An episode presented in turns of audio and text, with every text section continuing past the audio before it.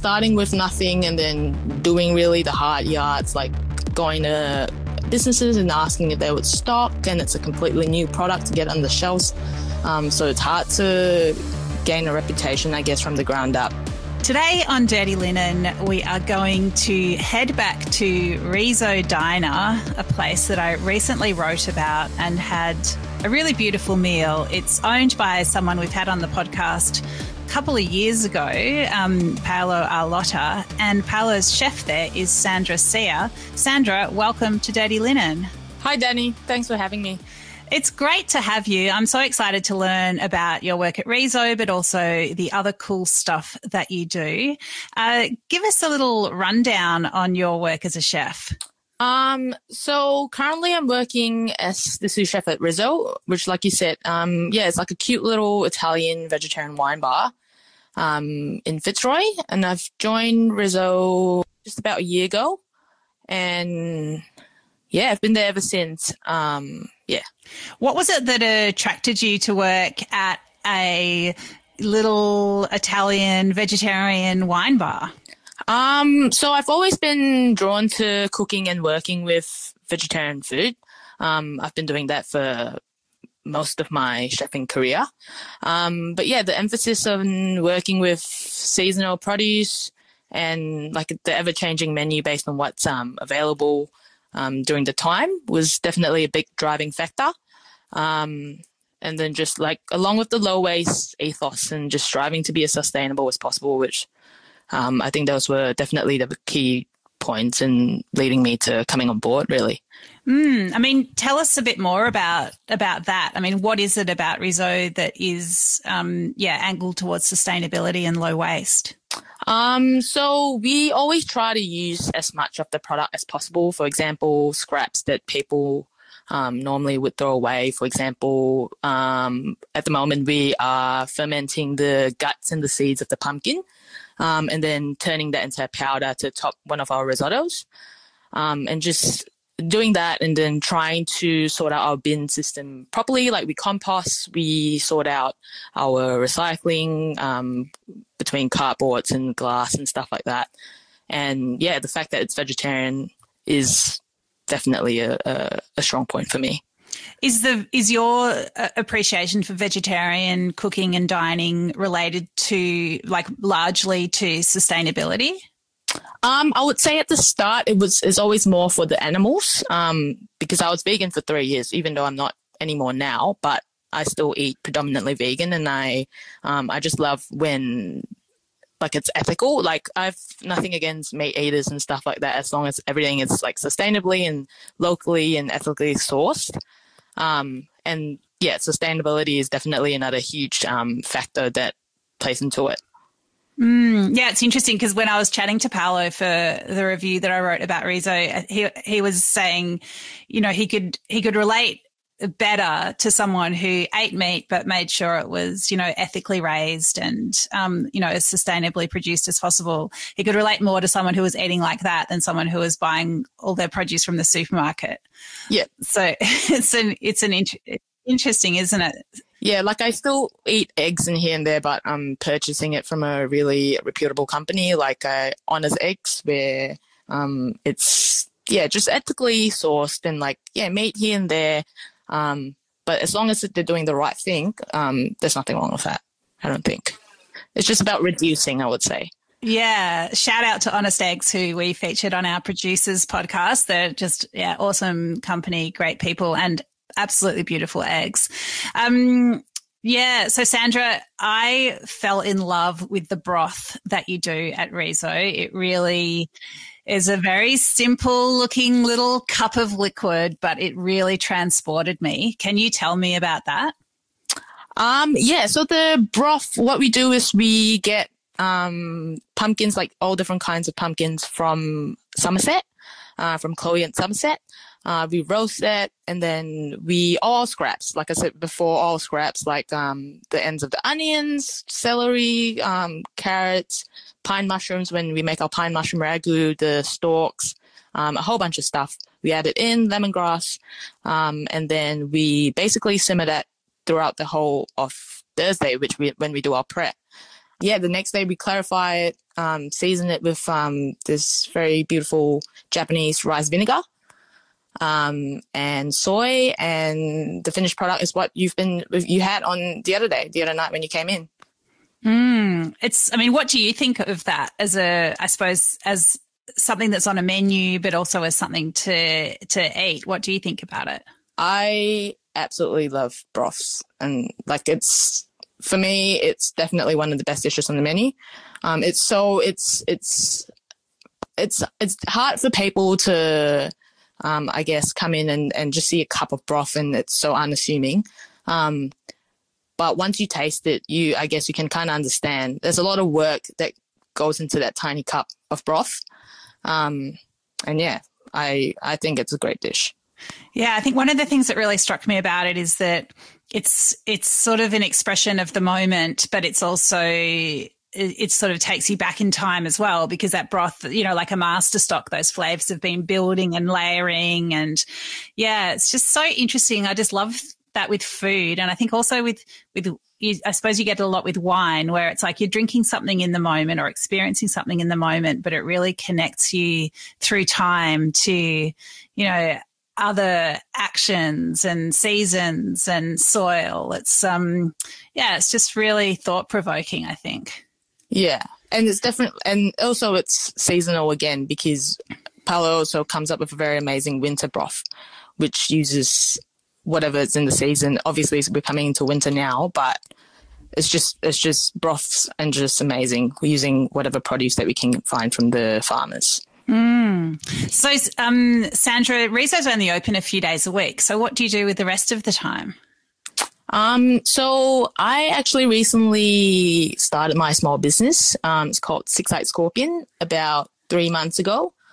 Um, so during my time, um, like the three days, because I work four days at Riso, and the other three days I'm pretty much um, working on my small business, um, which has been really tough. But we um, we have been striving at it for a while now, and our goal was to sort of create like an upmarket, high quality brand that comes up with killer condiments that everyone would love.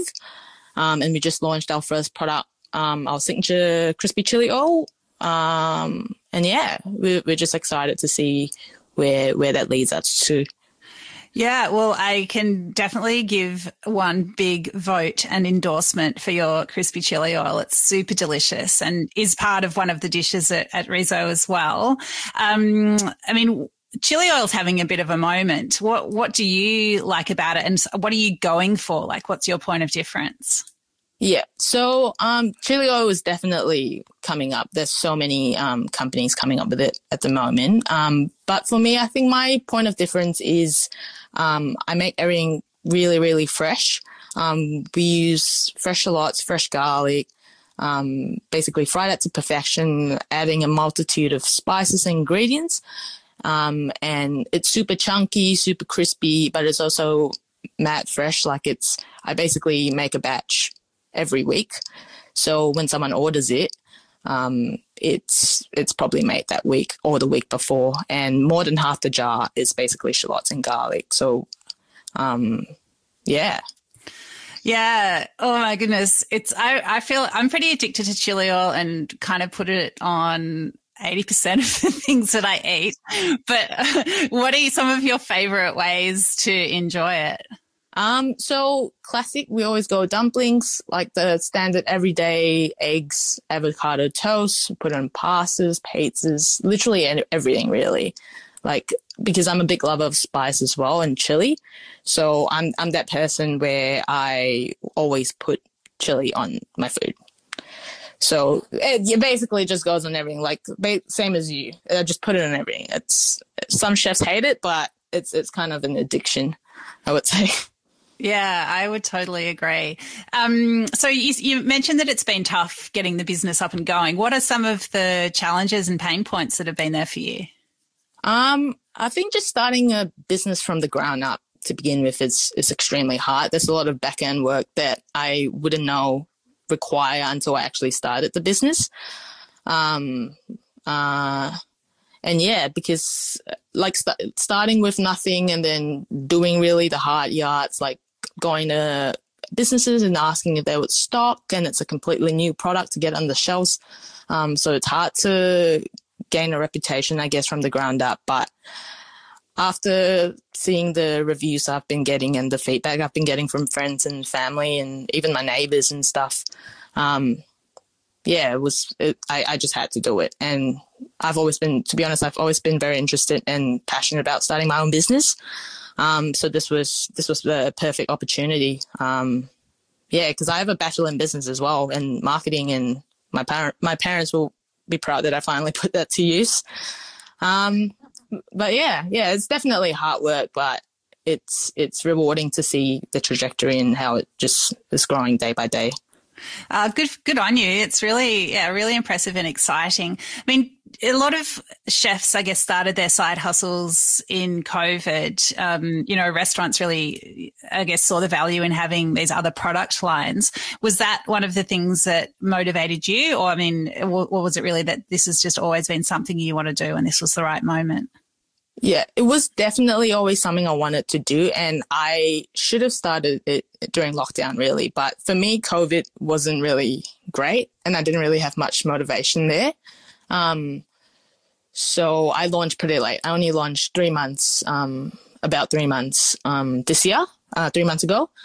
Um, but yeah, just when I made it for friends, families, and the everyone just couldn't stop raving about it. And I even gave it to a couple chefs who were pretty pretty good chefs and just got really good feedback. So, um, yeah, like even the other day, someone actually emailed us, reached out saying that they go through um, a jar a fortnight and ordered basically 12 jars for himself and that was um that was pretty overwhelming and that was great. Yeah like the little things like that really play a part and just push you like to keep going because sometimes there isn't really much traction and it can feel quite demoralizing but yeah when when when things like that happen it's it's just amazing.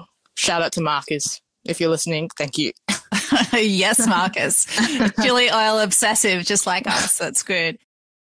So yeah, I mean, I'm so interested in your journey to doing what you're doing now because you've got this other, I guess, tertiary educated background. Can you tell us about your, um, yeah, your what's your back backstory as a chef, Sandra? Yeah, so I'm so I'm originally from Singapore, um, and then I moved to Melbourne about 11 years or so now. Um, I came for high school. And then I did my bachelor's in marketing, didn't really put that into effect. Um, did my uh, cert in commercial cookery. And that's when I started working, started actually properly uh, working in restaurants. And that was kind of what ignited my passion for cooking uh, when I started actually working in the industry because you learn so much um, just by being in the kitchen. Um, and yeah, so since then, I've just been working in kitchens, and, and here here I am today. It's um, I mean, you mentioned that your parents will be glad you're putting your degree into action. Has it been, you know, as as a um, immigrant, as an Asian woman, has that been a big conversation with your family and I suppose indeed with yourself to take that um, perhaps less travelled path or a more unconventional path? Yeah, um, I think for me, I was never really sure what I wanted to do. I still am not 100%. I'm still finding my way each day. And yeah, with my parents, I think it kind of, came as a shock because it's not really the route um, that people from Singapore go down, I guess. Like my mum was an accountant and my dad was also doing his own, like a, a very traditional um, um, journey, I guess. And mine was like before this, I was a bartender, like we don't do that in Singapore, really. Um, and yeah, but like they they they're fully supportive. They're they're they're proud of me always, and they're great, really. That's so good. Great to hear. Um, I mean, have you, you know, people sometimes talk about hospitality as, you know, a pretty challenging place for women. How have you found it? Um, I think hospitality in general for both men and women is extremely tough. Um, but like you said, I think it's amazing that we are seeing more um, women in the industry getting recognized, um, especially more women of color as well. Um, like it's amazing to see that it's getting more prevalent and to see that the public and the mainstream media is kind of like acknowledging their talents and skills. And yeah, it's always happy for me to see diversity in the industry. Um, but hospitality is definitely tough and and you've got to be really strong to to stick with it. I would say. I mean, what what can you see? I mean, are there any changes that you would like to see that you think would make it, a, I guess, a an easier or a safer or more secure or happier place? Um.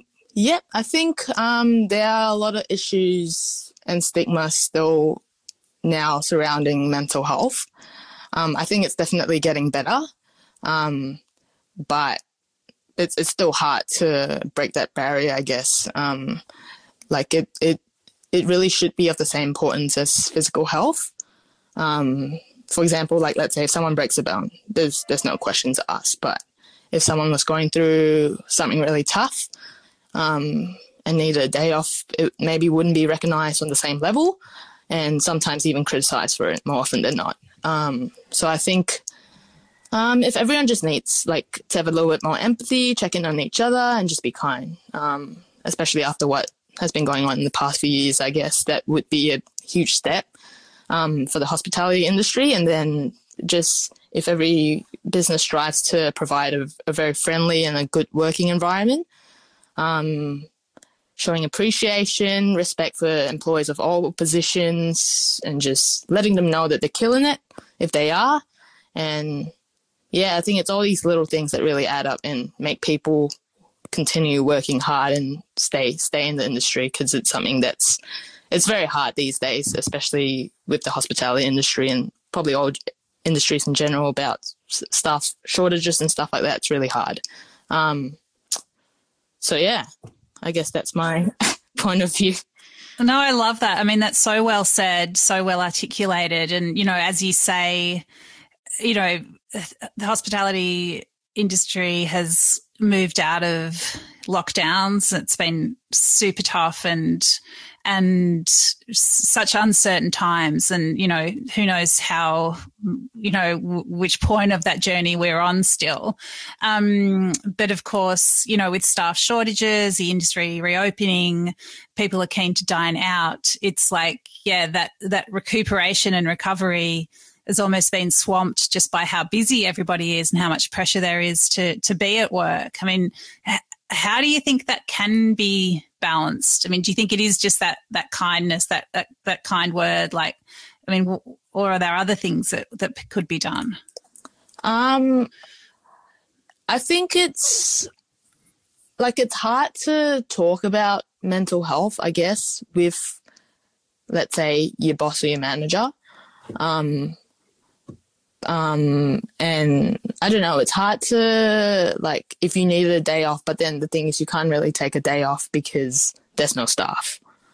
But that I don't I don't I don't I don't think I really have a solution for that because it's it's kind of like a double edged sword. Like it's yeah, it's it's it's so hard because there's no staff to cover anyone and and stuff like that. So you kind of have to push through, I guess.